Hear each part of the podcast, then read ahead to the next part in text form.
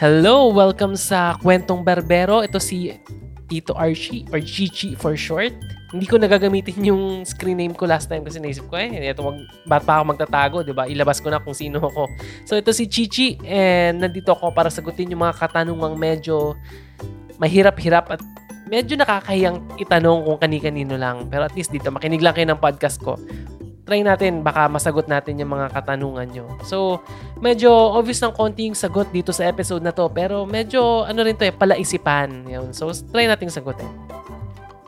So, isa sa mga pet peeves ko, yung nakikita ko yung mga taong dumudura sa sahig ng mall. Diba? Medyo nakakadiri yun. Uh, usually, mga ano to eh, mga Chinese ang dumudura sa sahig ng mall uh, minsan or madalas, asar na asar din ako pag may mga nakikita akong ano, may malagkit na bola ng laway na pinapalipad ng mga driver, usually jeepney drivers, habang naghihintay silang gumalaw ang traffic. Yan. Yung, alam mo yung pag binababa nila yung ano nila, yung bintana nila, tapos bilang puk.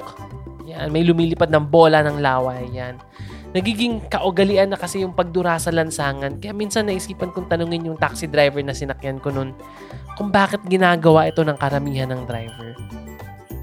Medyo nagtaka siya sa akin nung tinanong, nung tinanong ko siya nito, pero ang sabi niya, minsan daw kasi naiipon yung laway sa kanyang bibig.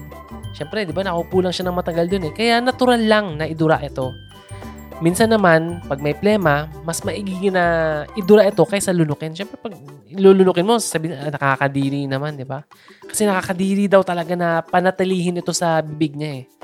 So, napaisip ako sa sinabi niya. Kaya naisipan kong i-research kung ano nga ba yung tamang gawin kung kung mayroon kang laway or naipong laway or plema dun sa bibig mo, 'di ba? So, spit ba or swallow? So, una, katulad nung episode natin last time, alamin muna natin kung ano ba yung plema. Yung plema, ano siya, malapot na likido na ginagawa ng ating baga at ng ating respiratory system para proteksyonan ang ang lines ng lungs para hindi ito matuyo. Tinatrap din niya yung mga bacteria at allergens para hindi na ito kumalat sa katawan natin na maaaring magdulot ng sakit. Kung yung laman nito ay allergens at bacteria, hindi ba mas maiging ilabas ito kaysa lunukin? Common sense lang na idura at hindi na ipasok ulit ito sa ating katawan, di ba? Siyempre, ano yun, allergens and bacteria eh. Pero according to my research, Nax, nagre-research na. hindi daw ito nakakaapekto sa ating katawan kasi kayang-kaya daw tunawin ng ating tiyan ang mga bakterya na ito. Ang mga bakterya o mga allergens na ito ay nasa katawan na natin kaya hindi na rin makakaapekto kung lulunukin natin yung plema natin. Sabi nila, mas maigi pang lulukin ito para hindi na doon kumalat yung sakit sa ibang tao. Take note pala na mas ano ah, mas maiging lunukin ito pero, as in pero, maliit lang din daw ang tsansa na makakakuha ka ng cold and flu pag may dumura sa tabi mo. Pero syempre, ibang usapan kung sasaluhin ng bibig mo yung plema ng dinura niya, di ba? So, wag mo naman sasaluhin. Pero pag dumura lang siya sa tabi mo, okay lang yun. Kung hindi pala tayo magkakasakit pag nilunok, or maliit lang yung chance na makahawa, ano ba yung dapat gawin? So, sa aking munting research, depende daw ito sa culture ng isang lugar. Kasi sa China, okay lang daw sa kanila yung dumura kasi cleansing daw to ng kanilang katawan. Pero sa Western culture, sign daw ito ng pambabastos at napaka-unhygienic nito. Depende sa culture yan.